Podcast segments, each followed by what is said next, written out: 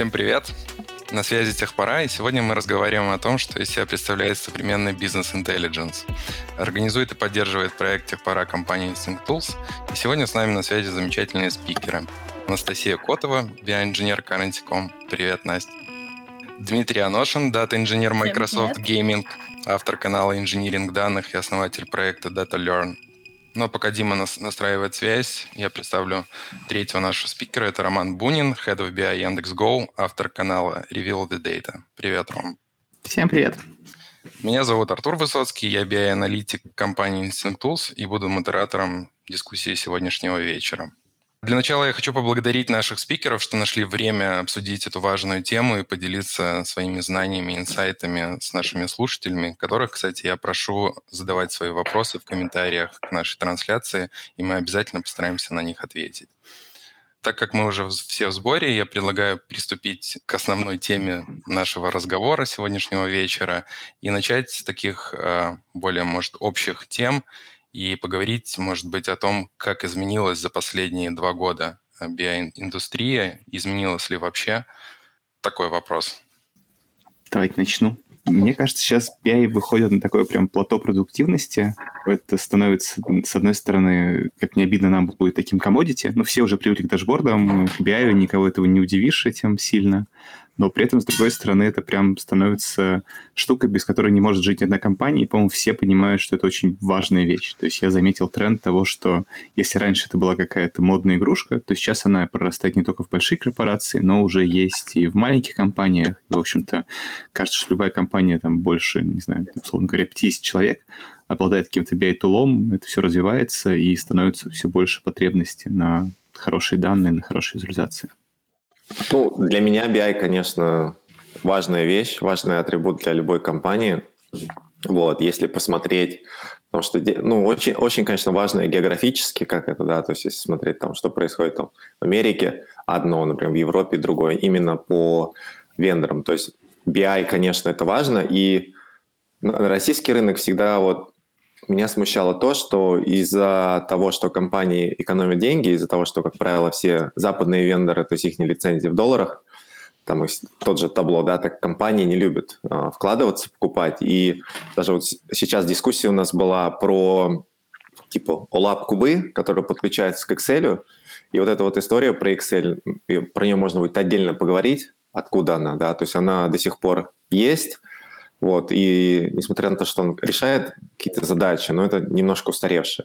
Вот, в целом компании сейчас однозначно все понимают ценность аналитики, вот, и BI – это как бы единственный инструмент, который мостик строит между вот данными, которые генерятся в компании, платформами и бизнес-пользователями. То есть это самый эффективный инструмент для того, чтобы посмотреть данными. Ну, и тут возникает другой вопрос, а люди, как людей заставить им пользоваться? Потому что даже если компаниях внедряют дорогие инструменты, они все равно используют этот инструмент, чтобы выгрузить данные в Excel и дальше пойти ковыряться. И тут как бы возникает другой вопрос, а как мы их будем тренировать, как мы их будем пушить? Вот, например, в Канаде я сталкивался с коллегами, то есть мы им внедрили Tableau, и, ну, все классно, там интерактивные дашборды, вот, ребята, там есть модели, идите строить себе отчеты, и они мне прямо говорят, этих требований нет в моем job description. Не бизнес-аналитика, а скорее там менеджер по продажам или вот такого плана человек из бизнеса. То есть он мне прямо говорит, это нет в моем job description, почему я должен, типа, ну, учить Tableau. Вот. И тут, конечно, в России так, наверное, не говорят, но в целом, да, это была проблема. Но это факт. BI-инструменты, без них никуда. И если мы говорим про аналитику, про хранилище данных, про что угодно, это обязательно. И эта история должна случаться до того, как мы начинаем там Data Science делать, Machine Learning или еще что-то. Давайте просто хотя бы сделаем дашборды, научим людей ими пользоваться. Ну, наверное, что-то мне нужно добавить тоже сюда, да? Конечно, я присоединяюсь к коллегам, да, говоря о том, что BI становится популярнее, да, об этом начинают все больше узнавать, потому что компании смотрят на своих, скажем так, врагов, да, на рынке, им нужно перегнать этих врагов, да, что им поможет перегнать врагов, это, то есть анализ непосредственно своих данных, да, выявление, возможно, каких-то трендов, выявление каких-то минусов, и, конечно же, BI в этом поможет, да, если мы там сравниваем новым UBI, с какими-то инструментами, электронными таблицами, да, много там различных минусов этих электронных таблиц, да, и анализ информации, и количество объема, который там можно поместить, да, все это там ограничено, но BI, да, поможет, он такой волшебник, который сможет оцифровать ваши данные, да, и помочь вам как бы двигаться дальше. То есть если говорить о трендах, да, про BI узнают, если про BI узнают, тут же подключаются многие вендоры, да, на рынке их сейчас там очень-очень много, и коллеги не дадут соврать, да, возрастает конкуренция между вендорами, если есть конкуренция, да, мы получаем все лучше и лучше продукт. Ну, наверное, здесь можно остановиться, да, не углубляться уже в подробности. Возможно, мы еще перейдем к этому вопросу. Да, спасибо. И вот если ты хотел продолжить? Ну, про тренды что-нибудь поговорить, да, давай. Чем BI отличается, тем BI, когда мы заходили, да, когда мы только узнавали, что это. Когда у меня, например, спрашивают, как ты выбрала BI, да, такое красивое словосочетание «business intelligence», да, что-то такое невероятно красивое, как это сочетается вообще с IT. Да, раньше вообще мне было понятие, то есть работа с данными, и все, и точка. То есть сейчас, конечно, огромное количество информации, огромное количество курсов, да, различных каналов. Ну, если про тренды говорить, начну я, коллеги дополнят меня, наверное, да.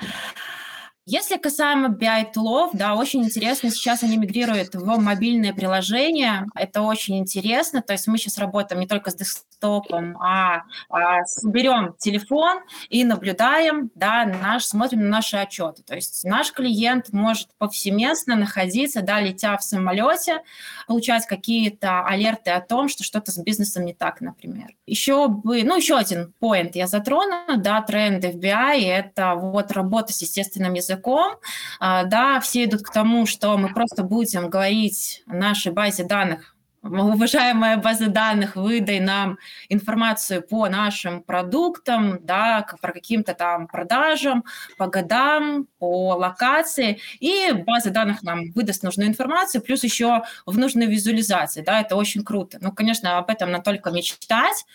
Но сейчас уже есть наработки, да, когда мы с помощью естественного языка, например, то бишь пишем просто предложение, например, тот же Power BI нам на основе этого предложения предоставляет визуализацию, да, которая, в принципе, и отвечает на этот вопрос.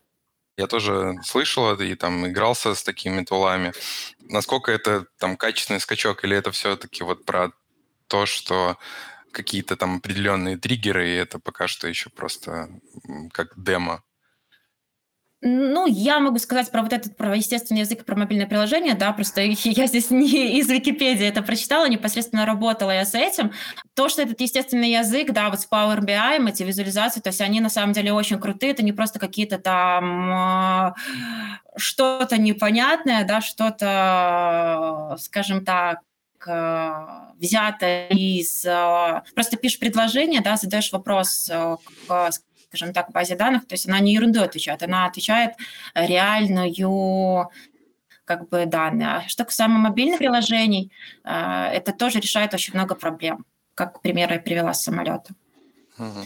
Вот. Может, ребята работали, например, Рома работал, может, с Tableau мобайл-версией, может, он нам что-нибудь расскажет про это. Ну, с мобильной версией у нас, наверное, не взлетело, и все такие запуски мобильных приложений пока что показывают, ну, по крайней мере, нашей компании, те компании, где я работал, не особую важность. В целом, сам тренд, мне кажется, мобильный, он был такой хайповый, когда это появилось. Сейчас, на мой взгляд, он даже, наоборот, немножко стихает уже. Основная проблема в том, что поглощать большие сложные данные сложно с мобильного. С интерактивной визуализацией задействовать еще сложнее. Кажется, там хорошо решают задачи рассылки. Вот скриншотик получить на почту или в Slack с каким-то сообщением, с двумя фактоидами, которые с новой информацией. Мне кажется, это прикольная тема. Именно такой вот прям мобильный дэшбординг в плане анализа данных, кажется, что довольно сложный. То есть мне тут больше нравятся системы, которые идут в сторону умного алертинга. Какие-то рассылки, какие-то боты, которые тебе позволяют прямо в мессенджере, где-то в какой-то привычной среде получить информацию. Если говорить про NLP, то в эту штуку я мало верю. Мне кажется, это может заменить какие-то очень простые только кейсы и запросы, когда мы хотим, там, не знаю, узнать, сколько продаж было в каком-то городе в какой-то месяц. Но что-то более сложное пока что, ну, на моей оценке, это не ближайшие ни 2, ни 3 года, когда мы получим какие-то очень сложные ответы от BI. То есть вот спросить базу данных, почему у нас упали продажи, и мне что-нибудь реши из этого, кажется, тогда не будут нужны менеджеры. Можно будет сразу не только оптимизировать BI-инженеров, а еще и вообще по компании. Если такое будет возможно, это будет, в принципе, прикольный этот прогресс. Те применения, которые на русском нормальных применений LP вообще нету, распознания русского языка пока что нету. Ограничение на английском завязано на очень сложные, на очень качественные данные. Данные должны быть очень классно размечены, классно называться, должны быть хорошо структурированы. Кажется, сейчас в большинстве компаний пока с этим еще есть проблемы. Мне тут интересно, что Дима, как англоговорящий англопользователь вот этих всех NLP-штук, насколько они у вас используются, насколько это хорошо работает не с русским языком, а с английским. Вот, сначала я хотел поговорить про мобильную историю, потому что я, например, в BI с 2010 года, и, наверное, уже с 2011 года я знал про SAP Business Object, то есть это очень популярный BI-инструмент, который до сих пор, наверное, во многих российских банках стоит. Вот, и там последняя версия была, 7 лет назад или 5 лет назад вышла. То есть там недавно, буквально спустя 6-7 лет, они выпустили патч к этой версии. Но он до сих пор используется. У них был мобильный клиент для телефонов, и это всегда супер классная история. Ты думаешь, мы делаем дашборды, а сейчас я пойду к топ-руководителям и скажу, что они могут свои дашборды смотреть на телефоне. Никогда не работало, никак не получалось. Главная проблема была то, что не беру сейчас вопросы про верстку, как этот дашборд выглядит и как он будет выглядеть на мобильном приложении. Даже если сделать идеальный дашборд для мобильного приложения, сразу возникают вопросы безопасности. Как правило, если мы говорим про мобильное приложение, соответственно, дашборд должен жить в каком-то интернете, либо это какой-то дополнительный VPN надо. Вот. И когда мы идем к IT и скажем, а нам можно как-то это сделать? То есть всегда ответ нет, потому что нельзя просто так сделать паблик доступ к вашим данным, к вашему дашборду для того, чтобы люди подключались с телефона. Вот, соответственно, чтобы эту историю вообще запустить, это такой большой IT-рывок, сейчас, наверное, проще с этим, когда все дома работают, но все равно это надо, чтобы на телефоне стоял VPN, какое-то приложение, чтобы он подключался к корпоративной сети. То есть это первая проблема. То есть у Tableau мобильные клиенты, сколько я работал в Амазоне, или в Microsoft, или еще в каких-то компаниях, я никогда не встречал, чтобы реально люди пользовались мобильными приложениями для BI. То есть история не новая, но она так еще не нашла приземления. Возможно, может быть, было бы интересно, если был бы какой-то вендор, который сказал, что он только фокусируется на мобильных приложениях. Вот. Или, например, он дополняет существующих вендоров как add-on, но только для мобильных приложений. Таких я не встречал. Например, MicroStrategy, у них, это тоже такой большой Enterprise BI, они всегда топили за мобильную аналитику. То есть они, мне кажется, одни из первых, кто мобильную аналитику. Вот. Но у них это все ушло в сторону кастомных приложений. Я сам никогда не работал, но знаю, что у них для e-commerce, для различных бизнес-подразделений, у них прям полная кастомизация. Вот. И они одно время долго-долго топили, сейчас они вообще топят за биткоин. Вот. Не знаю, что у них как с биткоином. Вот, но они компания, которая занимается BI-продуктом, они полностью инвестировались в биткоин, и их акции, что интересно, у них акции стоили долго, почти все время стоили $100-200, и как биткоин стал расти, их акции до $800 поднялись, и потом биткоин стал падать, и в общем у них такая история, они бакетируют всех компаний, вкладываются в биткоин, у них такой лидер интересный, но не знаю, куда это все уйдет. И второй момент про NLP. Я только работал, знаю два продукта. То есть у Tableau это когда нету голосом, то есть можно писать, да, то есть мы пишем вопрос. Опять история очень красивая, работает в маркетинге, как мы можем сидим, мы на митинге, у нас возник вопрос, а давайте запишем и спросим Tableau.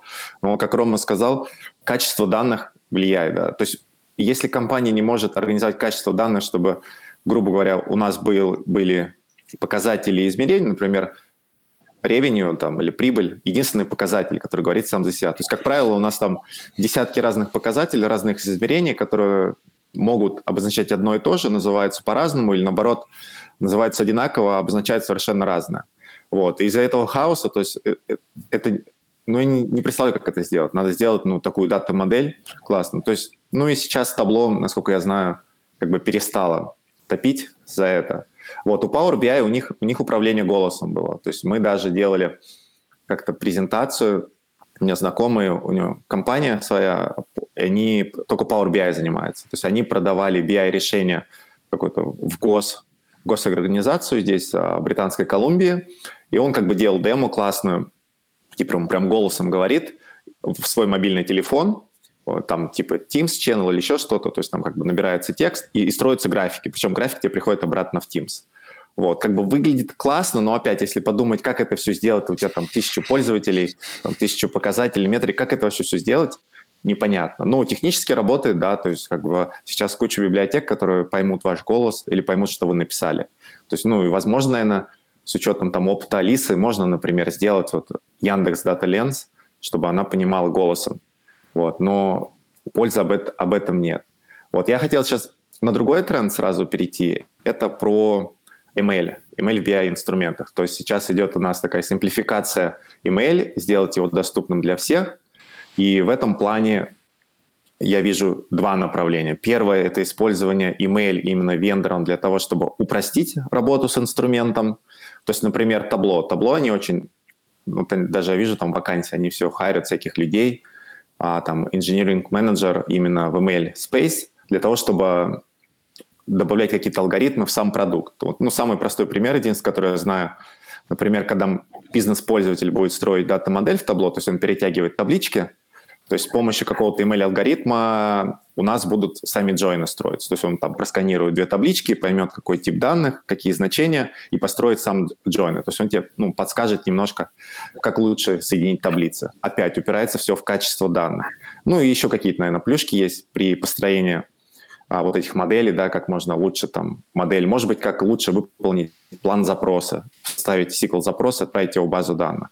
И вторая категория – это именно использование ML внутри инструмента, чтобы бизнес-пользователь мог построить что-то. Но насколько сложные модели – это вопрос. Самый популярный пример, и которым очень многие в Амазоне пользовались, это прогноз. То есть в Tableau мы можем взять исторические данные и, грубо говоря, перетянуть там вот это time series на временные ряды, на модель, наложить модель прогноза, и он нам построит, например, продажи там на следующий год. И это было отличное решение, потому что, например, в Амазоне всех требуют, чтобы был какой-то прогноз там на следующий год, на следующий полгода, и, соответственно, чтобы вручную все это не ковырять, люди просто, ну, как бы использовали Tableau. И если где-то какие-то сильные отклонения, вот, ну, тогда уже это фиксилось. И последнее, есть, конечно, возможность использовать внутри BI-инструментов Python и R. То есть в принципе, все они поддерживают. Вот, коллеги, может, ну, добавить. Давайте сейчас вот про email в BI-инструментах обсудим, прежде чем пойдем к новому тренду. Ну, а ты под email понимаешь именно вот аргумент BI, то есть когда у нас идет помощь нашему аналитику что-нибудь пощупать? То, что... Ну, вот как у меня было... Analytics? Две категории. Первая категория – это email именно встроенный под капотом BI-инструменты, который упрощает работу. А второе – это уже то, что сам аналитик может, чтобы, например, не выгружать данные и потом в Python что-то делать, а прям в самом Tableau там, или в Power BI построить какую-то модель или, может быть, написать на Python какую-нибудь функцию. Ну, опять, с точки зрения именно использования тоже Python в Tableau у нас кейсов пока что мы один кейс такой, как нашли, где он мог бы примениться, но в итоге так не применили. Использование вот этих всех сложных инструментов на стороне BI обычно приводит к довольно сложной инфраструктуре. Нам нужно поддерживать и питоновский сервер, который крутится, и чтобы эти данные нормально обрабатывались. И в этом смысле, опять, может быть, связано с тем, что еще не дошли компании до какого-то уровня, опять же, качества данных, но зачастую, на мой взгляд, более правильно и эффективно использовать BI просто как фронт-энд инструмент. Ну, то есть мы отрисовываем то, что у нас есть в базе данных. Как только мы начинаем в BI переносить очень много логики того же ML, мы теряем контроль за этим. Что там построил какой-то менеджер, какую-то прогнозную модель каких-то продаж, и, там, не знаю, на нем принял какое-то решение и потратил $1 миллион. Кажется, что за это никто не будет отвечать. Ну, как бы, когда ему придут и скажут, почему ты это сделал, он говорит, а мне вот в Tableau там линейку приложили какие-то умные люди, и за меня построили какой-то прогноз. В этом смысле, пока эта штука будет невалидируемая, мне кажется, это будет сложно.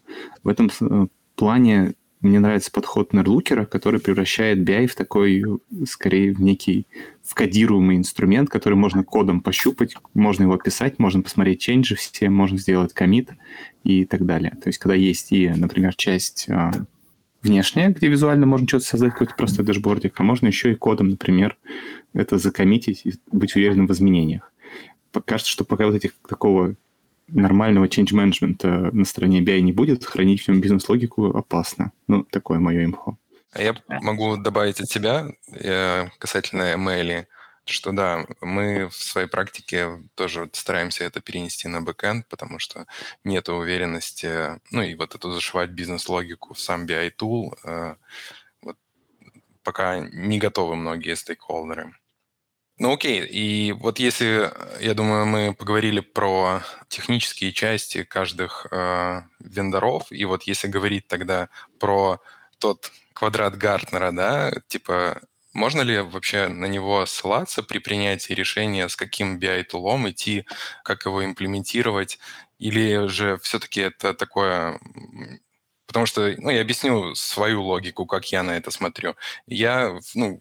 Как покупатель хочу купить самое лучшее. И наверняка я буду смотреть там верхний правый угол, да, где сосредоточены одни лидеры. Или все-таки это неправильный подход, и, может быть, мне даже в левый нижний угол стоит посмотреть?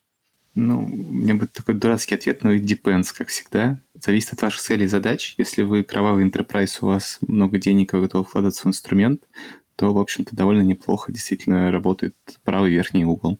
Он устоявшийся, в нем есть поддержка, в нем есть понятные инструменты и коннекты к большинстве баз данных. Если говорить про всякие новые инструменты, которые сейчас в основном веб-based BI-системы, всякие новые модные штуки, кажется, что они хорошо подходят для каких-то закрытия конкретных кейсов. То есть, если смотреть, мне кажется, сейчас немножко появляется такая... узконаправленные BI-системы, ну, типа TavSpot. TavSpot, он весь строится как раз на NLP, на вот этих штуках по запросу, давайте сделаем из этого соцсети и все такое. То есть решение каких-то конкретных задач. Кажется, что новые маленькие игроки, они будут занимать именно какие-то узкие ниши, которые вот прям, ну, заточены под какую-то конкретную задачку. Не знаю, недавно вот мне Саша Пугачев поделился таким прикольным инструментом, он называется Narrative Science. Там ребята делают BI, который рассказывает data storytelling. То есть именно такая еще узкое поднаправление маленького BI, которое может сработать для кого-то. Рассказ истории в виде лонгридов таких. Как будто бы вместо BI мы читаем статью New York Times классную, интересную. Вот. И, в общем, мне кажется, что если ваша задача, вы довольно крупная компания, у вас есть возможность, ну, вам нужно, короче, enterprise-решение, то очень просто, идем вправо-лево. Если у вас есть какие-то узкие задачи, вы можете найти прикольную BI, которая это решает, можно сходить вниз, либо если вы просто у вас, ну, вы стартап, вам нужен какой-то open source, то можно взять open source решение, они также замечательно работают и скрывают большинство задач. Мне Гартнер всегда нравился, я всегда за ним следил. То есть для меня это был единственный... Особенно, когда я только начинал карьеру, единственный инструмент, где я мог посмотреть вообще все решения.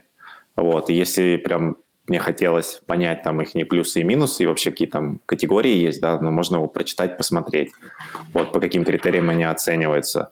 Вот. Я бы еще делил BI-инструменты по deployment. То есть, как бы, ну, на самом деле я на три категории делю BI-инструменты. Первый – это у нас... Enterprise BI, то есть такие, которые уже там SAP, Oracle, которые очень давно на рынке. Вот, у них очень большие тяжелые инструменты, но они, в принципе, делают свою работу.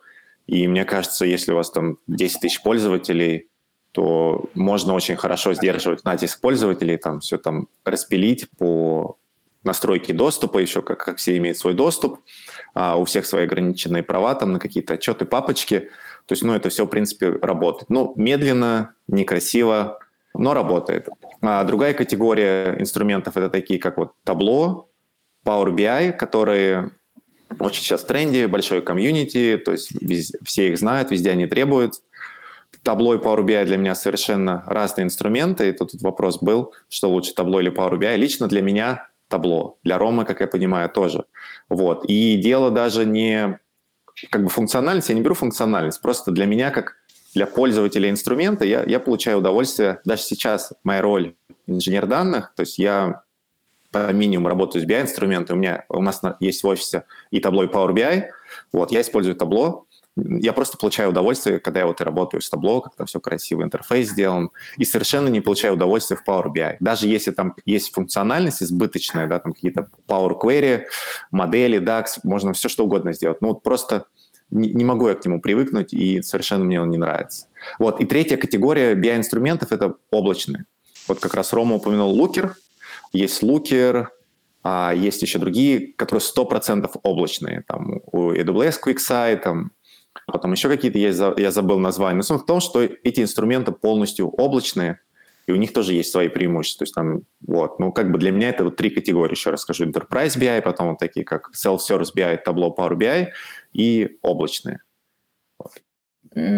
Пару слов. То, что на самом деле Гартнер, да, представляет, это, скажем, рода своего такая рейтинг. Рейтингов у нас есть много, но чем классен Гартнер, то есть он, насколько, да, насколько он не был замечен над тем, что никто его не спонсирует. Да? То есть есть специальные рейтинги, которых, например, спонсирует тот же Microsoft, да, для того, чтобы поднять свои продукты, скажем так, куда-то там в топ, тем самым сделать рекламу.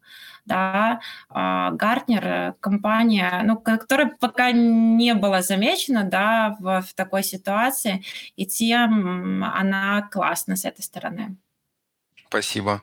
Вопрос поступил из чата про open source решения. Это все-таки типа когда совсем денег нету или можно там enterprise рассматривать? Насколько это вообще надежная штука open source? Там? Ой, я хотел про open source сказать. Это у меня был следующий пункт просто после email. Продукт Apache Superset, то есть это open source продукт, и его создатель, который также был создателем Apache Airflow, ну, как не единственным создателем, вот, они запустили компанию Preset, да, то есть это у нас коммерческие уже, то есть они берут open-source продукт и заворачивают его уже в коммерческое решение, и недавно он написал статью, типа «Future of BI is open source», да, то есть подразумевается, что будущее BI-инструментов – это open source. Ну, я, конечно, в это не верю, потому что, ну, как бы им это выгодно. Мне кажется, open source в целом можно использовать в каких-то больших решениях, особенно когда нужно сэкономить на лицензиях. Ну, то есть мы, например, тоже делим у себя BI под разные задачи. У нас не один BI-инструмент. У нас Tableau — это основной репортинговый инструмент. Есть еще DataLens, который, ну, он не оперсорсный, но он облачный, и для Яндекса, естественно, образом бесплатный. Мы используем в тех случаях, когда нам нужно массово что-нибудь сделать. Поэтому под свои задачи можно и open source использовать внутри enterprise, когда, например, нужно какой-то один отчет, на который будет смотреть вся компания на много тысяч человек. Настя, а у тебя был опыт с open source? Ну, если мы говорим не про BI-визуализацию, если мы говорим про СУБД, да, то работа с MySQL, возможно, многие из ребят знают, что это такое, да, то есть open-source продукт, бесплатный продукт, да, в нем есть над чем работать, скажем так, на мой взгляд, опираясь на мой экспириенс, скажем так. Про open source, то есть, соответственно, то есть как бы история пресет, которая пишет то, что будущее за open source, для меня это просто маркетинг.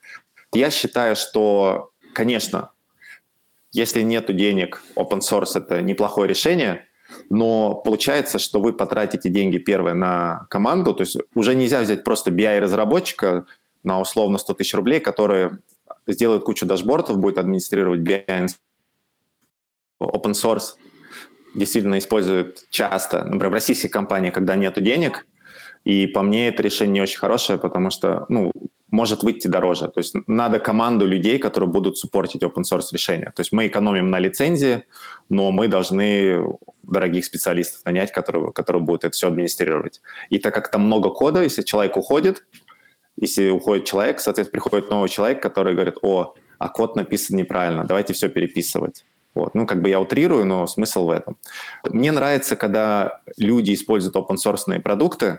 Вот, например, как в Амазоне много использовали Plotly. То есть Plotly – это такая Python-библиотека, и у них есть свой продукт open-source Dash. То То есть это как BI на питоне. Соответственно, в Амазоне использовали Plotly и Dash для каких-то кейсов, но они это делали осознанно. То есть у них нет проблем с бюджетом, у них нет проблем там, пойти взять Tableau сервер или там, QuickSight использовать бесплатный.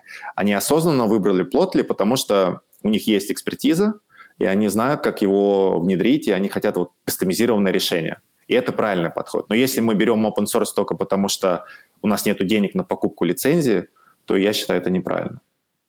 Угу. Ну, тем более сейчас есть классные альтернативы именно облачных API, они тарифицируются вообще по просмотрам. Мне кажется, это гениально. Ну, то есть ты платишь даже не за пользовательский, не юзер-бейс, а за использователь. Люди реально смотрят дашборд, ты за это платишь. Если люди не смотрят дашборды, ты за это не платишь. Это же отлично. Хорошо, а если вот мы сейчас рассмотрели там финансовую сторону сложности установки такого решения, да, а может быть все-таки там люди бегают между вендорами, потому что что-то где-то не хватает или там вообще в целом не хватает чего-то в практике, в инструментах? Может быть, есть какое-то мнение по этому поводу? Это опять это вечный холивар насчет того, какой инструмент самый лучший. Мне кажется, он такой вечный и особо бесполезный. Ну, каждый инструмент решает хорошо свою задачу. Если у вас весь стек на Microsoft живет, покупать Tableau будет очень странно. Если у вас нет никакого, ни одного, не знаю, ни SharePoint, ни Azure, вы не используете Teams, то брать Power BI, ну, тоже как-то выглядит непонятно зачем. Мне кажется, сейчас вендоры все пытаются делать экосистему. Хоть это и звучит довольно, ну, так уже, как сказать, набило оскомину, что все хотят экосистему, но все хотят экосистему. Salesforce покупает Tableau, Salesforce покупает акции в Slack и хотят из этого делать, по сути, рабочее место. И в этом плане, мне кажется, мы сейчас смотрим не за конкуренцию между BI-системами реальности, а за конкуренцию между рабочими и виртуальными местами. И вот со временем это просто вырастет в какое-то... Кто сможет сделать самые лучшие 3D-очки, где человек одевает их, и все, у него там... Вся работа там происходит, условно говоря.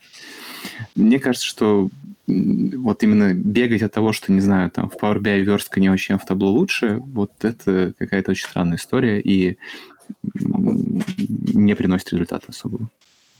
Я могу сказать по поводу, когда много BI-инструментов, почему так. Но мне кажется, часто с BI-продуктами это у нас идет инициатива bottom-up.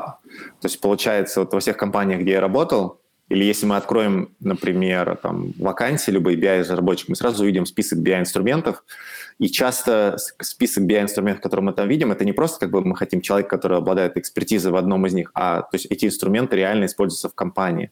И то есть я замечал, что идет типа bottom-up, соответственно, нанимают на работу аналитика, а у аналитика есть опыт с Power BI. И он как бы, давайте начнем Power BI, там уговорил своего менеджера, давайте мы купим пару лицензий Power BI, или, ну, или, там, или другой ClickView, и, соответственно, начинают фигачить, и как бы есть всегда центральная IT-команда, у которой все это поддерживает, да, и им, конечно, это не нравится, потому что в долгую перспективу это работать не будет. То есть если каждый департамент будет выращивать свой BI-инструмент, что они там считают, как они это делают, а потом человек уволится, кто это будет поддерживать, но противопоставить им нечего, потому что как бы у них один упрек – к IT или там, к BI-команде, а почему так медленно? Мы не можем ждать, пока вы там метрики добавите или вы там пайплайны построите, давайте это, мы тогда сами. И, соответственно, и получается у нас такой хаос, то есть по экспертизе я уверен, что там в большинстве случаев люди выбирают BI-инструменты, именно аналитики, по экспертизе. Кто-то на каком-то курсе закончил, кто-то в другой компании пробовал. Конечно, удобнее работать с тем, с чем ты знаешь, чем перепрыгивать. Ну и вообще всегда изучать новые инструменты – это очень большой стресс.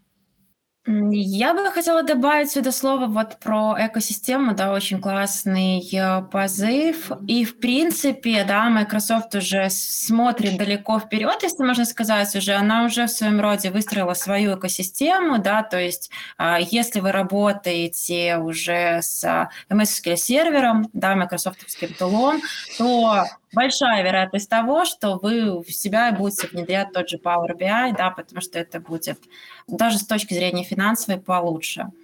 Вот. Я хотела бы на этом заострить, что экосистема – это, конечно, очень крутая фишка, да, и, конечно, другим вендорам тоже нужно двигаться, Microsoft смещать, да, то есть попробовать, во всяком случае. Угу. Ну да, и вот если наблюдается такой тренд, все друг другу покупают, выстраивают экосистему, там, на примере того же Tableau и Salesforce, получается, что куда ни тыкни, ты все равно попадешь в какого-то конкретного BI-вендора. И значит ли это, что, типа, получается, вендоры не развивают какую-то embedded аналитик или ну, свою, чтобы можно было куда-то интегрировать за пределы своей экосистемы? Или все-таки это направление тоже make sense? Мне кажется, что это такое немножко... Все вендоры очень хотят, чтобы их везде встраивали. Все там Tableau выпустило специальные embedded-лицензии, когда ты можешь встраивать свои... Ну, в другие приложения встраивать Tableau. Но там проблема в том, что кажется, что дешевле, если ты делаешь что-то embedded, то обычно это дешевле реально написать на фронте. Но если ты делаешь какую-то embedded-аналитику, чаще всего это какие-то довольно устоявшиеся решения. Не знаю, ты делаешь личный кабинет в Яндекс.Метрике, и ты не будешь в Яндекс.Метрику встраивать Tableau, ну, потому что это нелогично. Ты бы напишешь свой фронт-энд на чем-нибудь. В этом плане тут, мне кажется, лучше как раз работают какие-то более низкоуровневые штуки. То есть это не BI-система, это какие-то вещи типа open-source библиотек визуализации, open-source библиотек для подключения к данным. Вот, например, есть отличный пример. Ребята делали StatsBot. Это бот, который в Slack умел отправлять из любой базы данных информацию. И они сейчас переквалифицировались, они сделали пивот, и сейчас делают библиотеку Cube.js для именно интеграции любой базы данных с любым фронтом. То есть это open source, который позволяет тебе, хочешь там Postgres Tableau, хочешь Postgres D3.js, как угодно коммутировать можешь. И вот такие вот штуки могут, ну, мне кажется... ну, вот эту синергию дать, и вот больше туда надо идти, чем, условно говоря, встраивать в Tableau в какие-то другие продукты, что довольно странно, на мой взгляд. Все вендоры хотят, но мне кажется, у них просто это не получится и не получается. Тоже был у меня опыт пообщаться с людьми по поводу embedded-аналитики, да, когда им Power BI настойчиво как бы продавал свою, да, embedded-аналитику. Вот. Ну и действительно, это было намного быстрее и дешевле то, что написать на фронте, да, чем встраивать уже нужную визуализацию в свое приложение. Хотя Power BI, да, почему-то я про него сегодня говорю, да, но пускай это будет так. Они очень круто делают и какие-то маркетинговые штуки, да, называя это там embedded analytics. Первое поколение, второе поколение, да, тем самым показывает, что, ребят, у нас постоянно идет какое-то развитие, да, и покупайте наши инструменты. Ну да. Я бы тоже добавил про embedded. Вот. Если мы говорим про тренды, то, опять же, да, то есть в моей градации трендов, вот, окей, был спайк на вот NLP, на все вот это с текстом. Следующий спайк, про который я узнал, тоже, опять же, наверное, года два назад, я был на тренинге в Сиэтле у Tableau, то есть тренинг для партнеров. Одно время я был партнером Tableau здесь, в Британской Колумбии, когда пытался развивать консалтинг-деятельность, и ну, мы поехали с ребятами на тренинг в Tableau, то есть там был три дня полноценный тренинг.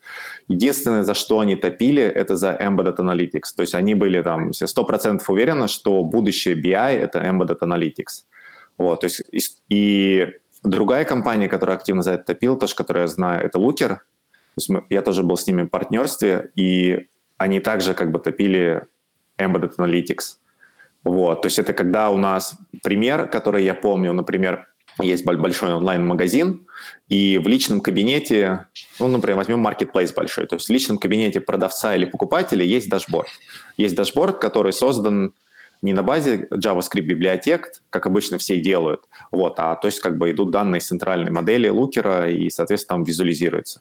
То есть все очень сильно топили за embedded, но вот прошло время... И я так его и не встретил, не увидел. То есть людям, мне кажется, проще встроить JS-библиотеку, потому что отчасти это идет... То есть от кого исходит инициатива вот этих встроенных решений, кто делает личные кабинеты, это, как правило, делает IT, фронт-энд команда или другие команды. Соответственно, последняя вещь, о которой они подумают, это BI-инструмент. То есть у них как бы уже есть экспертиза, как обойтись без BI-инструмента. Вот. Ну, как бы... Embedded тренд, но и не видим крупного использования. Было бы прикольно встраивать, вот делать, опять же, какие-то виртуальные рабочие места. Наверное, мы сейчас на работе сталкиваемся с тем, что у нас несколько систем ну, с которыми работают сотрудники. Естественно, в одном месте иметь там, например, и нашу внутреннюю аналитику, и Tableau, еще что-то было бы прикольно. Но действительно получается, что косты на встраивание через той же API таблошного дашборда, ну, они соизмеримы, ну, несоизмеримы, но как бы начинают... Опять, всем нужен фронтенд-разработчик. Ты не можешь просто взять и вставить, и связать его фильтры те же самые с другими системами. Тебе нужно использовать JS-API для того, чтобы коммуницировать с таблошным дашбордом. Как только тебе нужно коммуницировать с таблошным дашбордом, тебе нужен фронтенд-разработчик. Соответственно, возникает вопрос, зачем тогда Tableau, если у нас есть фронтенд-разработчик, который может то же самое там на Chart.js делать, ну, довольно легко. То есть сложность API Tableau и сложность API Chart.js примерно соизмеримы. А вот я еще хотел поговорить про такие кейсы сложности, да, в интеграции там и BI-решения, когда у нас есть там куча разных сорсов, и по итогу там происходит там миллион переливок, и потом непонятно, откуда это все пришло, да, и по факту, ну, как бы хотелось бы какое-то понимание там и знание про метаданные и управление ими. И может быть, вы поделитесь там своим опытом, как вы это решаете, там, используете какие-то тулы, или, может быть, это просто там Excel обычный, или страничка в Вики, где все описано, да, куда можно сходить как референс и узнать всю информацию. Тут Дима послушал, интересно, как у ребят сделано, потому что у нас Data Governance и вообще Lineage — это большая проблема. Ну, мне кажется, у всех проблема... Это действительно большая проблема, и часть проблемы, то есть если мы смотрим на начало истории проекта, то все двигаются очень быстро, нет времени на документацию, и потом у нас уже проект работает в продакшене, и, соответственно, тоже нет времени как бы остановиться, все задокументировать, и тут начинается так по градации. Первое, что люди делают, а давайте мы сейчас в Confluence там, и Вики руками забьем, где чего у нас. Соответственно, они все это вбивают, через месяц это уже все не актуально. И как бы я через это проходил. То есть тогда возникает вопрос, давайте мы все это автоматизируем. Потому что если мы говорим про Data Governance, про Data Catalog, главная цель этого инструмента, чтобы это было автоматизировано. Все, что вручную вносить документацию там, или код, это все быстро теряет актуальность. Соответственно, нужно использовать инструмент, который может читать метаданные, например, из BI-инструмента, метаданные из хранилища данных, и строить какой-то портал. Да? То есть идеальная картинка, бизнес-пользователь ищет продажи, он заходит в какой-то портал, в строке, там, как в Гугле, вводит продажи, и ему выходит информация, вот показатель продажи, вот табло дата-модель, где это есть, вот отчет, вот, соответственно, таблица, откуда это идет, вот, например, Lineage, как это рассчитывается, откуда идет. Да? То есть как бы идеальная картина. И на рынке есть ряд инструментов. В Амазоне мы это ни разу не делали, потому что Амазон славился тем, что там много маленьких команд, и каждая команда пилит чего угодно. Вот, поддерживая свой юнит бизнеса, соответственно, на это время совершенно нет. Вот, как и другие практики, например, там, Data Quality или там CI/CD, DevOps, эти вещи, они как бы классно иметь, но нет времени на них. Вот. И по инструментам, которые я знаю, один из самых первых инструментов, который такой хайпанул очень хорошо, это, Ром, может, поправит, Alation. Вот. Они как раз, как я понимаю, то технически, например, если мы используем Tableau, то workbook – это XML-код. Соответственно, мы можем распарсить, мы можем выгрузить XML-ки с Tableau сервера, использовать Tableau API, распарсить их и, грубо говоря, получить список наших уникальных полей, и, возможно, даже можно там логику получить и куда-то это записать. То есть, скорее всего, Alation, они с этого начали, они просто сделали веб-морду, продукт, который может парсить для Tableau. И, соответственно, потом они уже разрослись. То есть, такой очень довольно популярный продукт, но я слышал, очень дорогой. Вот. Теперь я заметил тренд, что многие компании пытаются делать свои собственные дата-каталоги. Например, Databricks, да, платформа, по сути, это Spark, Managed Spark, они собираются выпустить уже там в превью дата-каталог. То есть, опять же, метаданные с наших таблиц, и у нас будет такой вот справочник. Но он не пересекается с BI-инструментом. У Azure Synapse они сделали анонс в PurView. То есть это инструмент тоже, который вытягивает метаданные и создает нам такой бизнес-каталог. Есть решение open-source, по-моему, Apache Atlas, которое тоже используется в open-source продуктах. Вот. Но я очень хочу это сделать. но я руками пока это ни разу не делал. Самое классное, что я делал давным-давно, когда у нас был SAP Business Object, и там все метаданные хранились в универсах. То есть это, по сути, наша модель, как таблички соединяются, джойны, называется Universe. Был Excel-плагин, который умеет парсить Universe и генерить Excel-ку с описанием всех дименшенов и межеров для конкретного Universe. И это можно было автоматизировать, но это как бы в скопе одного Universe, это Excel-ка. И это было, наверное, сделано лет 20 назад. Вот, и это я использовал лет 10 назад. Ну и все. А так у меня как бы лимитированная экспертиза, поэтому я знаю продукты, но никогда не доходил до этого. Потому что мне, например, нравится работать в проектах, где надо что-то активно строить, а фаза вот дата-каталога – это уже такая постпродакшн, и, как правило, я уже увольняюсь. Мы сейчас у себя разворачиваем Alation. Это тоже, к сожалению, не одной кнопкой делается. Это все тоже... И этот память, который там есть до Tableau, он есть, но, например, он не все парсит. То есть если используется Custom SQL в Tableau, то он его распарсить уже может не до конца. Поэтому мы часто упираемся в то, что вроде бы lineage есть, но он есть там просто до источника, что не всегда... чего не всегда хватает. И в этом смысле, мне кажется, это вот если говорить про тренды, это та штука, за которую сейчас должны бороться все BI-платформы. Я не очень понимаю, почему все бросаются какие-то очень модные штуки, там, NLP, эмбеддинг, все такое.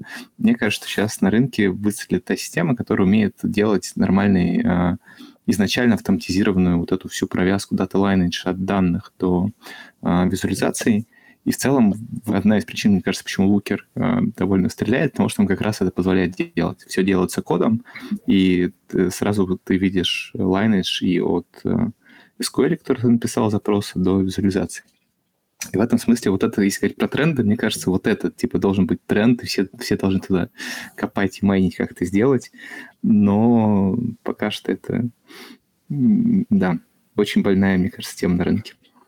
А в Tableau есть, по-моему, какой-то дата-каталог? Сейчас загуглил. У них есть встроенный дата-каталог. Мы его смотрели, он нас по функционалу не устроил. Он пока что довольно... он не позволяет того всего, чего нам нужно делать, например. В нашем случае.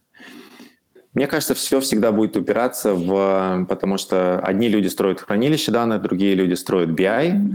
И вот эта рассинхронизация там, метрик, показателей качества данных, просто порядка. Вот если нет порядка, ничего не поможет. В Амазоне был инструмент, то есть там было центральное типа хранилище данных, потом стало центральное озеро данных, и там был кастомный дата-каталог, который был очень такой, очень, очень хорошо помогал, но там было с точки зрения показателей метрик все было как бы прозрачно. То есть мы, если ищем какой-то показатель, да, такой же портал, также мы находим информацию про таблицу, то есть он был поверх Redshift, то есть мы видим, какая таблица в Redshift, мы видим дополнительные вещи, например, там, distribution key, в Redshift sort key, там, сколько строк, какие-то метаданные про таблицу, описание полей. Но все это очень важно делать. То есть, если мы создаем таблицу, нам надо добавлять комментарии в таблицу. Нам надо делать так, чтобы названия были как-то все унифицировано. То есть, все упирается опять в человеческий фактор. Да, все так. Я бы могла добавить, это уже в качестве такого ETL-разработчика, да, это больше уже касаемо баз данных, так как мы здесь говорим больше про BI-аналитика, думаю, что... маппинг документы, да, мои коллеги сказали, что это боль, и что за этим нужно следить, и в большинстве случаев это не так. То есть за ним никто не следит, за этим маппинг документом. Тут напрашивается анекдот про коса с тупой косой. Почему ты косишь тупой косой? А мне некогда заточить ее. Теперь барабанная дробь. Окей, хорошо. А если закругляться там с деталями, да, и там опять говорить про BI-решения, почему все-таки бывают ситуации, когда вроде установили BI, и все работает, а клиент недоволен, говорит, а толку от этих графиков, типа, где деньги, как я буду зарабатывать с помощью этого деньги? Почему так происходит? Ответ, мне кажется, очень очевидный, потому что это отчасти правда. То есть очень глупо ожидать, что если ты поставишь себе инструмент, тебе деньги рекой потекут. Деньги не от этого рекой текут. И инструмент — это просто приборная панель. Она позволяет тебе понимать, куда ты едешь, но она не управляет. Управляешь, куда едешь ты, а не не панели, а приборные. И если мы с вами в машину навешаем кучу-кучу, помимо спидометра и тахометра, еще кучу разных приборов, ехать мы от этого быстрее на этой машине не станем. Поэтому кажется, что просто вот был вопрос в чатике как раз насчет того, насколько BI завязан на целеполагание в компании, на описание эффективности процессов. Мне кажется, это очень хорошая практика, когда это вещи связаны. Я знаю пример компаний, которые как раз именно проекты по построению эффективности всегда начинали с дашборда. То есть у нас есть процесс, мы сначала для этого процесса делаем дашборд, и после этого мы этот процесс оптимизируем. И это, кажется, прикольная и хорошая практика. То есть, как всегда, в нашем мире все очень сложно, очень сложные процессы, и просто для того, чтобы BI приносил деньги, он должен быть одной из компонент цепочки. Мой любимый вопрос, когда я делаю дашборды, это какое бизнес-решение вы примете. Вы увидите, что циферка упала. Что вы делать будете физически? Скажите мне, куда вы пойдете звонить кому-то, пойдете писать письмо кому-то, пойдете что-то проверять в какую-то бэкэнд-систему. Если человек не знает ответ на этот вопрос, то, значит, ему дашборд, скорее всего, не поможет никаким образом. Ну, в принципе, да, здесь касаемо того, с какой целью вы вообще, в принципе, пришли и установили себе BI, и, конечно, все ваша зона ответственности, она как и была, ее не нужно перекладывать на BI, да, BI – это просто помощник. Мало того, что, в принципе, мы можем внедрить BI, да, мы можем его внедрить некачественно, да, не качественно построено хранилище данных, некачественная загрузка данных в отчет, да, все очень долго, да, можно здесь поставить точку. Дальше вопрос тоже с визуализациями, как информация представлена на отчетах, да, насколько ваши сотрудники скиллованы, да, и могут вам помочь, да, в принципе, проанализировать ваш отчет, ничего не говоря, да, только просто построив график, и уже график будет сам за себя говорить, да, хорошо или плохо, и куда, в принципе, наталкивать вас на решение, да, то есть здесь, может быть, вопросов много. Мы тоже как-то про это обсуждали в Телеграм-канале, один комментарий был, что аналитика BI – это как гигиена, то есть наивно полагать, что если мы что-то внедрим, будет что-то лучше, то есть без нее вроде как бы и нельзя, ну и с ней тоже не так все просто. То есть это просто необходимая вещь. А дальше уже должны быть люди, которые, вот, например, собственники бизнеса, да, то есть они должны интересоваться данными. Они должны интересоваться данными, должны как-то понимать, что происходит, не полагаться там на какие-то отчеты, да, то есть видеть цифры и понимать. Без аналитики BI-инструмента это вообще, понятно, не вариант. Но с ними, если правильно ими не заниматься, не развивать экспертизу, не пытаться понять, что происходит, не отслеживать, они не помогут. Вот, то есть такая ситуация. Окей, давайте поговорим тогда о нас, как BI-специалистах, как развивается профессия BI-инженера, аналитика. Вот, на ваш взгляд, она сужается, пытаемся сделать какого-то фуллстек человека, или наоборот, мы разбегаемся в разные углы и становимся узкоспециализированными? Давайте я начну тогда. Я в целом делю BI-специалистов на такие две категории. Есть именно BI-аналитики, и в моем мире это люди, кто и готовит данные, и делает визуализации. То есть у них, по сути, как раз работают на стыке. В каком-то смысле ты дата-инженер, потому что ты умеешь готовить данные хорошо, в каком-то смысле ты фронтенд-разработчик, потому что ты можешь делать хорошую визуализацию. На мой взгляд, сейчас большинство вакансий, они про это. То есть когда есть запрос на те и те.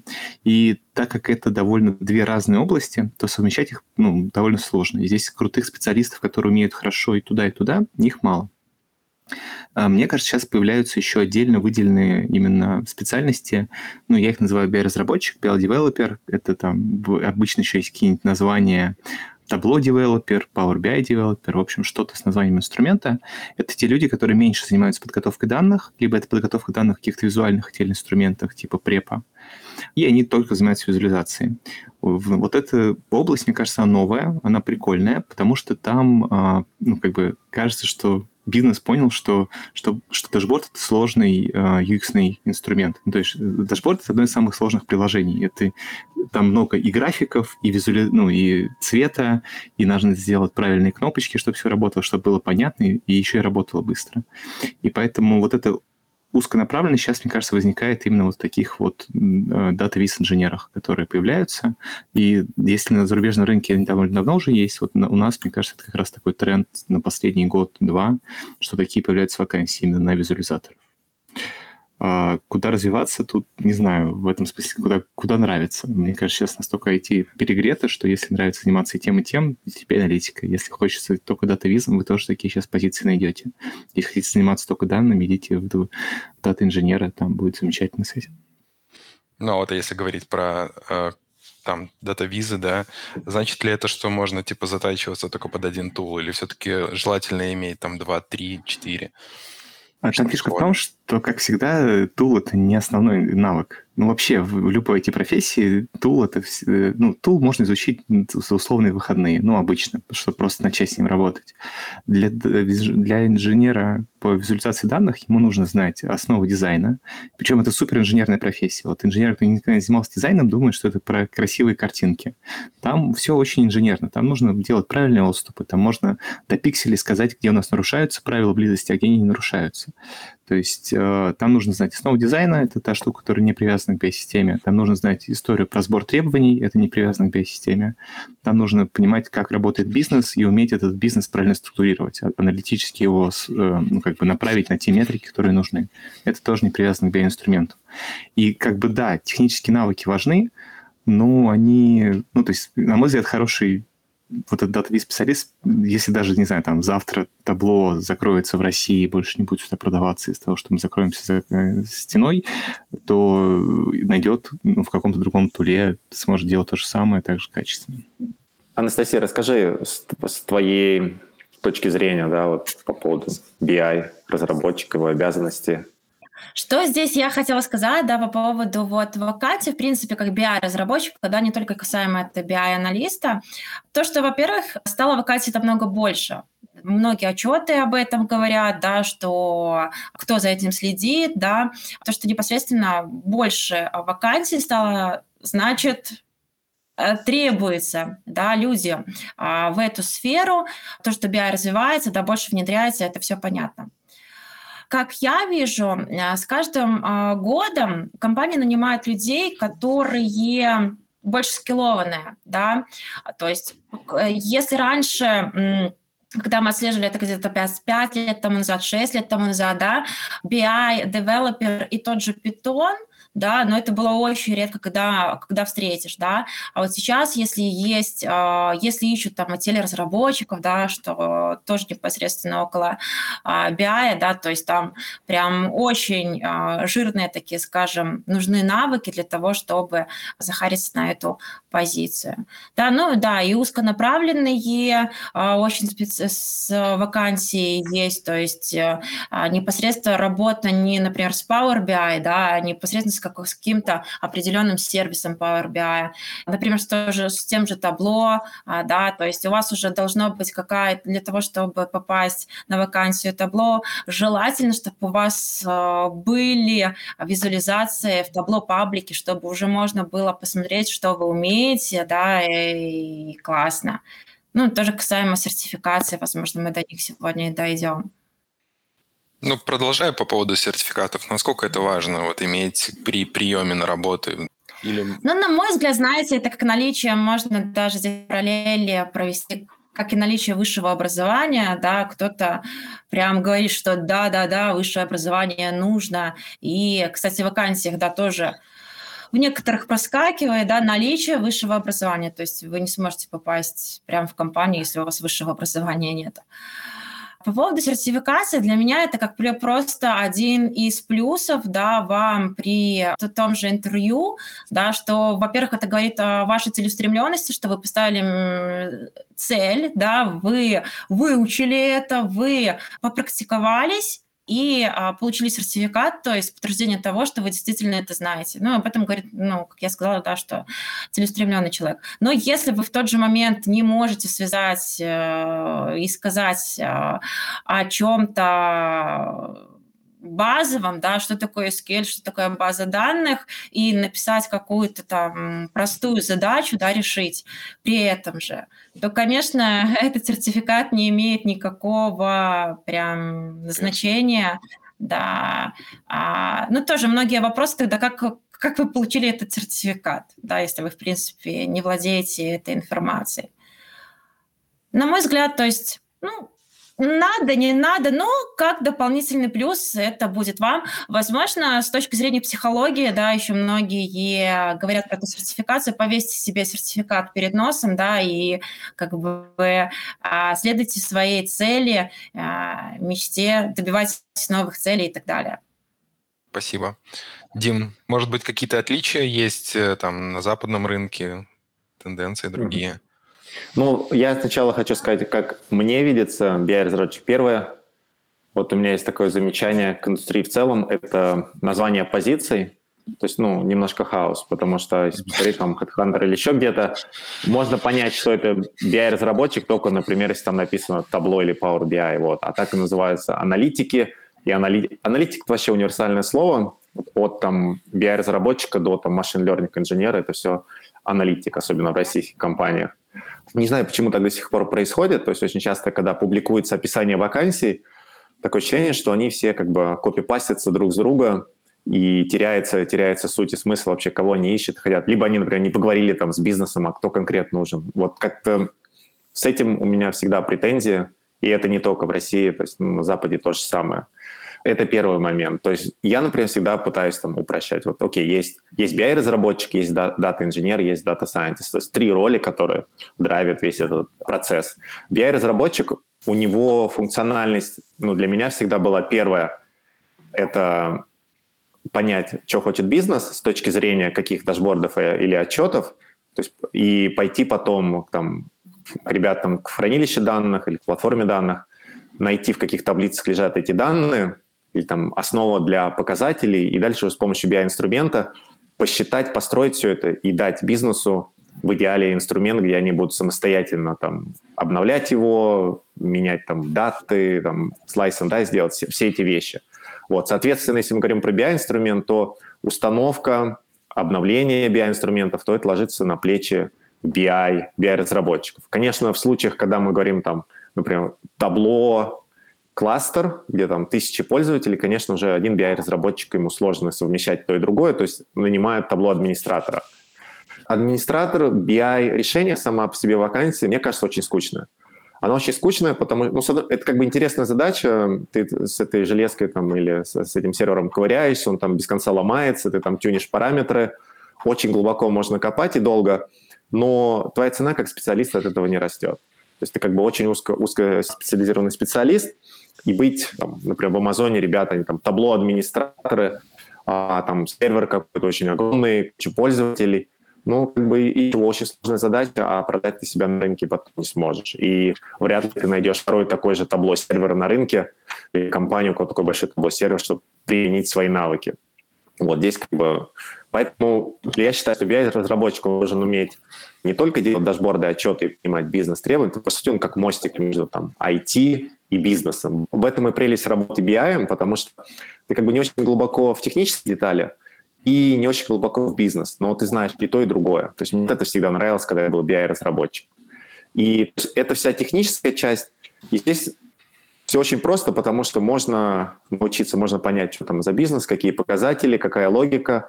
Можно научиться нажимать кнопки в BI-инструменте. Если мы знаем один BI-инструмент очень хорошо, то любой следующий BI-инструмент мы можем выучить очень быстро, потому что те же самые принципы. Но лично для меня всегда стопор был. И с чем я впервые столкнулся в Амазоне, то есть требование BI-разработчику – это давать бизнес-рекомендации. То есть тут уже как бы работа именно... анализировать данные. То есть не просто построить дашборд, не просто посмотреть на показатели, а, грубо говоря, написать бизнесу, вот эта категория продуктов у нас не перформит, давайте ее берем, а вот это вот перформит или какой-нибудь маркетинговый канал, то есть нужно уже анализировать. И мне всегда с этим сложно было, например, когда я работал как маркетинговый аналитик /BI-разработчик, мне давали задачу, например, ну, вот эта вот страница у нас на сайте плохо работает. Ну, проанализируй, почему. То есть как бы вот все данные, вот все показатели, но очень сложно мне перестроить мозг на то, чтобы перестать что-то строить, а пытаться вникнуть, как там клиенты, что они делают на сайте. И вот эти вот бизнес-рекомендации, ну, в России, как я понимаю, таких требований нет для разработчиков. Достаточно просто уметь строить дашборды, вот все, что я до этого рассказал. Но по факту, если мы строим какие-то дашборды и отчеты, классно, если мы можем давать бизнес-рекомендации, доставлять даты, инсайты, и в этом, конечно, такие люди очень, очень ценные. Спасибо. А что вот вы делаете, чтобы оставаться up-to-date, ну и развиваться? То есть, ну, понятно, что у вас уже там богатый опыт, там, десятки лет в этой сфере. И что вы делаете, чтобы расти дальше? И тишина в ответ. Или это секрет? Или ничего не делаете? Типа, я уже все знаю. Да, ничего не делаем. Все с неба падает нам, вся информация. Но она действительно с неба падает, ее просто надо находить. Ее просто надо находить, да, то есть смотреть за, например, за трендовыми, скажем так, инструментами, да, и уметь как бы находить тоже информацию, да, что это за инструмент, как он используется. Сейчас масса информации, различных курсов, видеоматериалов, да, за которые реально за выходные вы можете, в принципе, изучить, ну, так, скажем так, на поверхности, да, различный BI-инструмент, в принципе, там уже начинать строить визуализацию. Ну, я, чтобы прокачаться, стараюсь учить других. Например, это очень полезная деятельность. Если вы кому-то что-то рассказываете, как это, я 1000 раз объяснил, сам уже понял, а ты еще не понял. Поэтому очень хорошо работает, мне кажется, рассказать то, что ты знаешь. Особенно очень прикольно с всякими кейсами начинаю сталкиваться. У студентов, у коллег, когда ты им что-то показываешь, они приносят всякие интересные кейсы, с которыми ты сам бы не столкнулся. Это такое расширяет очень сильно познание. Это вот любимая Димина, мне кажется, рекомендация. Начните писать блог, начните вести какие-то курсы. Это очень круто и реально раскачивает. Да, вот с точки зрения написать блог, это я всегда всем рекомендую, потому что, вот, например, как я раньше писал блог. То есть я, например, у меня была какая-то ошибка там в том же Business Object. Вот, я нашел решение, и я пытался скорее писать блог для того, чтобы использовать блог прежде всего как... Ну, это практика, да, писать что-то, описывать, то есть это очень, очень хороший навык.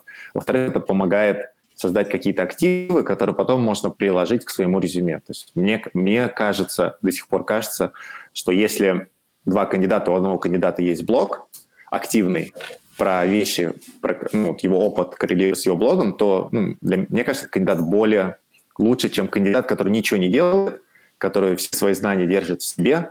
И как бы неважно, какие там делал проекты, но человек, который вот пишет, развивает других, он всегда, мне кажется, более эффективен. Вот. Учить других – это очень классно. Я всегда проводил какие-то тренинги, связанные с BI-инструментом, и мне кажется, большая часть знаний, которые я получал именно от того, что я начинал учить других. То есть как бы, когда одну и ту же тему много раз можем повторить, она очень хорошо закрепляется. И каждый раз, когда мы там обучаем одному и тому же людей, мы что-то новое находим. Вот, например, сейчас я делаю Data Learn.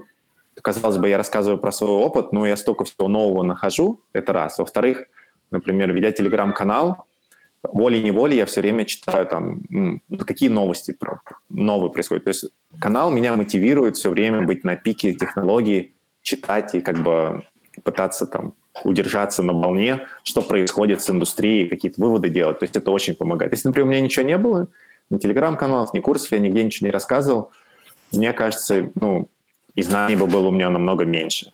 А во-вторых, все вот эти знания, которые, например, я о чем-то рассказываю, с чем я не работаю, то есть там что-то попробовал. Вот мне это всегда очень помогает в будущем, потому что, например, когда я изучал Amazon Redshift, нигде его не использовав, и еще находясь в России, понимаешь, что вряд ли его где-то буду использовать, но тем не менее я уже там запустил демку, написал блог-пост про это, да, а потом в будущем этот опыт я смог применить для того, чтобы устроиться там, в Amazon, рассказать, что я уже работал с Amazon Redshift. И очень классно еще, больше всего информации мне дает LinkedIn, потому что как-то там, конечно, очень много мусора, но есть люди, которые прям постят классные вещи. Ну и плюс вендоры. Сами вендоры, такие как Tableau, Databricks, Azure Synapse. То есть эти топовые вендоры, которые в верхнем квадрате Гартнера, они очень сильно контрибьютят в индустрию. И они, соответственно, и люди, которые там работают, они часто пишут посты, такие кросс-посты, которые включают в себя совершенно много информации из разных индустрий. То есть, в принципе, если как бы каждый там день немножко скроллить эту всю информацию, то какая-то часть останется и помогает тебе понимать, что там происходит на рынке, там актуально табло, не актуально табло, там что нового Power BI и так далее. Спасибо. Надеюсь, это поможет в карьерном развитии нашим слушателям, все эти советы. Я предлагаю, на самом деле, перейти к Q&A-сессии, да, из чатика, потому что у нас тайм подходит к концу. И вот первый вопрос к Роману. Сколько длится загрузка горячих данных в ваших проектах? Это очень расплывчатый вопрос. Ну да. Предположим, что горячее – это лайв, наверное. Окей. Ну, если говорить про загрузку дашбордов в табло, слушайте, если сможете уточнить вопрос, я смогу помочь. Так не очень сложно ответить. Сама репликация данных именно на стороне базы данных у нас занимает там от 4 до 6 часов. Это из бэкэнда на слой, которым мы пользуемся. Но это самые низкоуровневые данные по заказной. Вот, собственно, там выполнение экстракта зависит от, ну, от размера таблиц, но в целом занимает там от 5 минут до 2 часов может занимать, если это какой-то жирный экстракт. Дальше мы уже работаем с экстрактом, но с экстракт-ферст архитектуры в табло, и поэтому ну, из кэша выгружается за время загрузки дашборда, то есть это там от 5 до 15 секунд. Спасибо. Есть вопрос. В задачи BI-инженера входит ли отчасти обязанности DQE, Data Quality инженера? Кто валидирует данные у вас на проектах? Если есть Data Quality, то для меня это... прежде всего, обязанность дата-инженера или те, кто строит пайплайны и наполняет хранилище данных. То есть для BI-инженера он, в принципе, чем занимается? Он подключается к верхушке нашего хранилища данных, платформы данных, где-то, может быть, таблица фактов, измерения, dimensional модель, либо какая-то другая модель. То есть он подключается к этим витринам данных, берет данные, уже надеясь на то, что данные аккуратные. И прежде всего это обязанность, конечно, Data Warehouse или дата-инженеров, а BI-щики, конечно, если они занимаются Data Quality, то есть можно построить какой-нибудь дашборд, который хотя бы будет сравнивать базовые вещи. Например, когда я был BI-щиком, я мог сравнивать базовые вещи, например, что сумма продаж, которая у меня за вчера, она будет, например, плюс-минус, чем средняя по продажам там, за неделю, или, например, количество строк, или количество заказов, чтобы не было каких-нибудь очень таких больших отклонений, то есть можно встроить какие-то базовые правила. Но прежде всего для меня ожидание, что этим будет заниматься команда инженеров данных, а BI-щики, они будут просто потреблять данные, надеясь на то, что это будет все правильно. Вопрос, кто валидирует логику бизнес-вычислений, которые зашиты внутри BI-инструмента, это уже... не под контролем дата-инженеров. Здесь у меня рекомендация стараться минимально закладывать на BI-инструмент. То есть всю логику, все вычисления держать, например, в хранилище данных, в пайплайнах. Тогда это, как бы, у нас будут все бизнес-трансформации, они будут в едином месте. Когда мы начинаем разделять бизнес-трансформации между BI-инструментов, очень многие любят использовать Custom SQL для того, чтобы построить... Вот сейчас у нас в Power BI аналитик, она делает... Любой отчет она берет, пишет Custom SQL, вставляет его в Power BI и строит отчет. То есть у нее, грубо говоря, то есть концепт у нас такой. Приходит Jira, она берет Jira, пишет Custom SQL, вставляет его в Power BI. Когда я ей стал показывать, что по моему опыту стало, что мы можем в Power BI там, строить модель данных, которая будет reusable, она очень удивилась, что, оказывается, так можно. То есть вот, и любая кастомизация на уровне дата-модели в BI-инструментах, она отрубает нам 90% функциональности, ну, не может 90, там 70% функциональности BI-инструмента. Вот, и тем самым мы плодим такой redundancy, такой хаос из BI-вещей. Спасибо. Есть ли кейсы по связке Power BI и GitHub? Или через что-то другое поддерживать версионность? Ну, у меня с табло есть такой опыт. Мы в табло делали, хранили это все на гитхабе, и смотрели div по XML книжкам, но это довольно, к сожалению, бестолковая история, потому что она это не отслеживает. Опять, я сегодня много раз рекламирую, видимо, Looker, мне могут подумать в измене, но реально Looker в этом крутой. У них это все, именно все изменения ты можешь прочекать с помощью гита. Вот. В таких классических BI, мне кажется, им пока очень туго. Как отучить менеджмент любителей селф-аналитики от переноса таблошных воркбуков в Excel и Cell BI? Мне кажется, менеджмент невозможно отучить, потому что у них априори больше прав, требовать чего-то.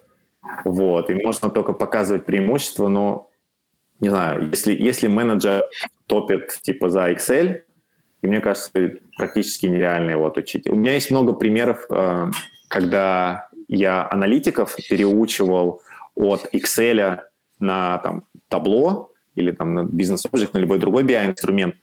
И это обычно занимало, процесс занимал несколько месяцев, но результаты были впечатляющие. И это потом, как правило, мой такой success story внутри компании, с которым я могу пойти к менеджерам и сказать, смотрите, было, стало, и все видят эффективность от этого, и тем самым это помогает запускать механизм такой change management внутри организации. То есть надо начать сначала, если мы хотим отучить менеджмент, надо найти человека, часто называют там BI-чемпион, который, например, все делает в Excel, научить его делать то же самое в BI-инструменте, чтобы он потом своими результатами показал, что это классно. И если это будет success stories, тогда с этим success stories можно уже что-то делать. Без success story ничего не сделать. Либо научить самого главного, чтобы он потом показывал всем своим подчиненным. Пока так же не научишься. По рукам бить за Excel. Да. Окей. Заменят ли когда-нибудь дашборды презентации? Ответ нет. Мне кажется, но мне очень нравится подход Tableau Stories. То есть в Tableau Stories мы можем... Я даже несколько раз пытался так делать. То есть мы можем вместо того, что делать PowerPoint-презентацию, и некоторые люди, Tableau Zen-мастера, когда они делают презентацию, они используют Tableau Stories. Да? То есть там, по сути, слайды с графиками, которые можно двигать по очереди. То есть очень классная альтернатива. Но да, PowerPoint – это такой же, как Excel. То есть он... с детства, не с детства, я не знаю, с какого возраста, это такой инструмент, без которого ничего не обходится. Технически они могут заменить, если мы говорим про данные и показатели, и это даже будет эффективнее, но по факту вряд ли. Мне очень интересно, что на рынке нет такого продукта, как типа PowerPoint, который к базе данных умеет подключаться. Мне кажется, это был бы бомба. По сути, Power BI это немножко близко к этому, да, но... именно что просто прям из PowerPoint в лапчик и цифру потянуть. Мне кажется, часть Excel может такое делать. Там же к данным подключаться и графики строить. Поэтому, да, похоже, его не убить. Совет начинающим аналитикам, BI-инженерам в компании, которая себе внедряет BI, или в компании, вендоре, или партнере. Мне кажется, надо быть очень, очень проактивным. Неважно, что вы делаете, там BI, не BI, надо быть максимально проактивным и пытаться браться за все, потому что сначала непонятно, что работает, что не работает, надо просто браться за все. Если ты BI-разработчик, то, например, на работе, простой пример, вас взяли там junior BI-разработчиком, вам сказали, Tableau или Power BI, постройте простой отчет. У вас есть два пути. Первый, окей, я построю BI-отчет, и на этом моя работа закончилась. У вас есть второй путь. Окей, если мы используем Power BI, значит, я пойду там скачаю книгу по Power BI, я запишусь на курсы по Power BI, то есть вы там проактивно инструмент выучите вдоль и поперек. И это самый главный совет, да, то есть если вы начинаете с каким-то инструментом работать, максимально, что вы можете сделать, узнать функциональность инструмента просто на 120%, прочитая книги от экспертов.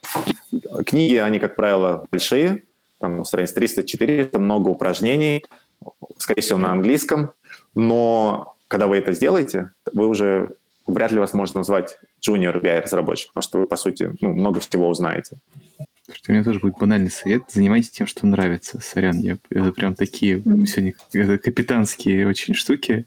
Если вам нравится заниматься BI, занимайтесь им, и вам будет кайф. Если вам не нравится, только не обманывайте себя, потому что это не будет приносить вам удовольствие в итоге. Еще мне такой тоже момент, что старайтесь не быть руками.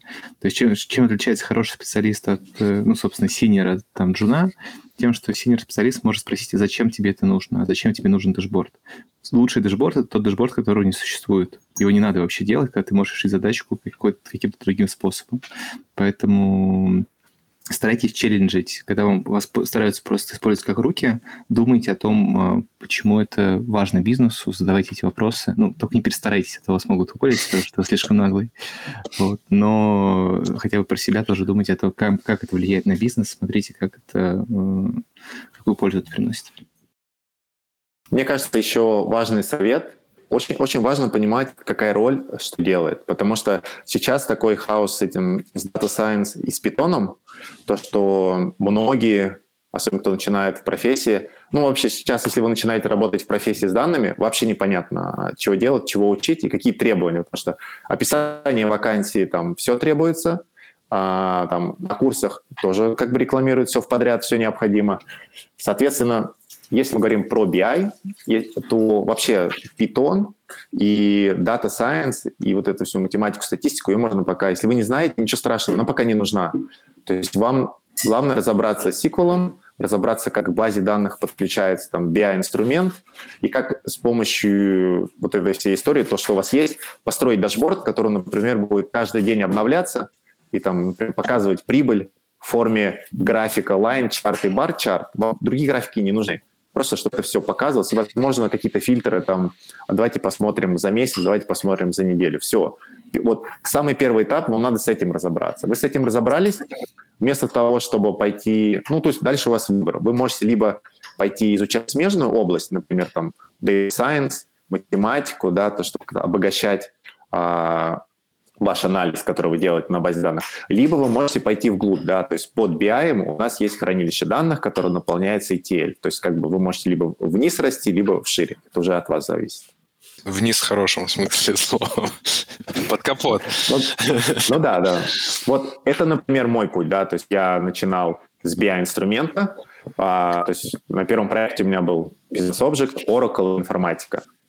Все три слова для меня... Я вообще не знал ни SQL, не знал, что такое там ETL, Data Warehouse. Я просто первые года полтора я просто работал с бизнес-объектом, я активно изучал инструмент, чтобы понять, что это такое. Когда я полностью разобрался с бизнес-объектом, я стал смотреть, там, что такое Data Warehouse, что такое ETL, мог там посмотреть на job в ETL, пофиксить его, посмотреть, но я сразу на это не бросался. Моя цель была первые полтора года просто понять, что такое BI-инструмент. А я вот для примера с другой стороны вырос. Я как раз из-под капота. Я сначала был аналитиком данных, да, там и ETL какие-то простые писал. То есть, и пришел к тому, что теперь я это могу уже и визуализировать дальше. То есть я готовил датамарты какие-то, и дальше уже пошла разработка в BI-инструмент. Поэтому я думаю, что тут с любой стороны можно прийти к BI. Главное, чтобы это нравилось. Да, и...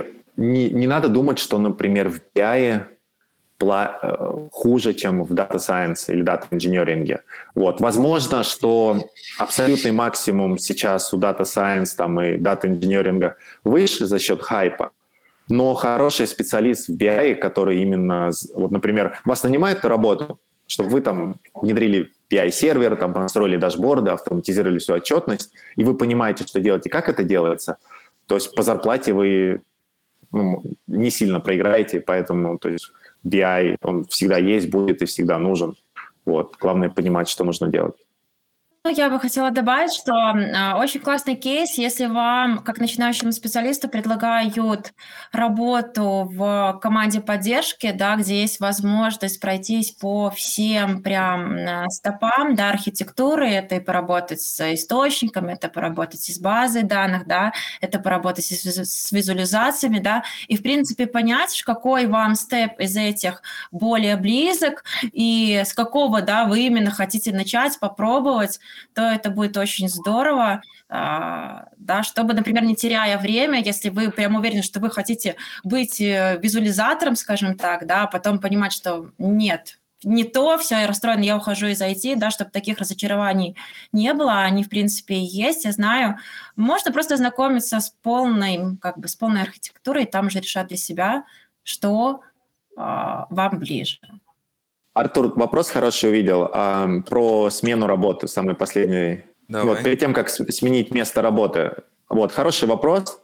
Вот, для меня показатель был такой. То есть мне нравились проекты, где либо надо внедрить BI-инструмент, например, там, Business Object, либо Tableau с нуля, то есть установить сервер, сделать какие-то модели данных по департаментам и отчетность, чтобы люди это пользовались. Это одна история, ну, это обычно год, 2 года. Вот, можно уходить. Другая история, что, например, можно выстроить какую-то отчетность, автоматизировать, то есть, потому что когда мы приходим в компанию, как правило, там 50-60% используют все равно Excel. То есть надо фокусироваться на этих ребят, которые используют Excel, и пытаться их заманить на Tableau. То есть, грубо говоря, если у нас в Tableau, там, когда мы пришли, там, или в любом BI-инструменте, пользователей 60, и, например, они пользуются с какой-то периодичностью, мы замерили, то есть нам надо, например, удвоить этот показатель, или хотя бы там на 50% лучше, чтобы было, там, пользователей стало 100. 100 пользователей, и стали больше использовать отчеты.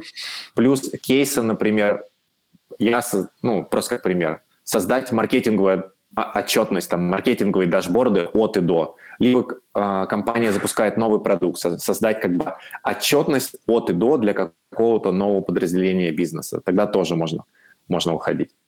Вот. Но факт остается фактом. Если мы хотим повышения зарплаты, то, скорее всего, нам через там, 2 года, 1,5 года надо менять место работы, просто по-другому оно не работает ни в России, там, ни на Западе. Везде есть корпоративные полисы, не повышать зарплату больше, чем там, на 10-15%. Вот, в редких случаях вам, ну, вряд ли вам кто-то удвоит зарплату. Вот, а вы были джуном на там, 70 тысяч, то есть вы там, до 120 тысяч будете ползти, я не знаю, там, лет года 3-4, а вы можете уволиться через год и устроиться там, на 150 тысяч. Вот, то есть это работает так. То есть как неприятно это слышать, для бизнеса это неприятно, что люди будут прыгать, но как бы если мы хотим зарплату, у нас нет выбора, чтобы уволиться. Но надо, чтобы была какая-нибудь красивая история, чтобы кейс, как минимум мы должны разобраться в продукте, да, чтобы мы знали отлично продукт. А если мы получили сертификат, это классно. Особенно если у нас мало опыта, тогда сертификаты, они дают вес. Когда много опыта, уже, в принципе, не важно. Но если вы только начинаете работать, и в первый год вы сертифицировались, это очень такая хорошая вещь. Вот. Ну и если есть какой-то кейс, про который мы можем рассказать, как бы было, стало, и какой результат, 1-2 кейса, то с этим уже можно идти на рынок.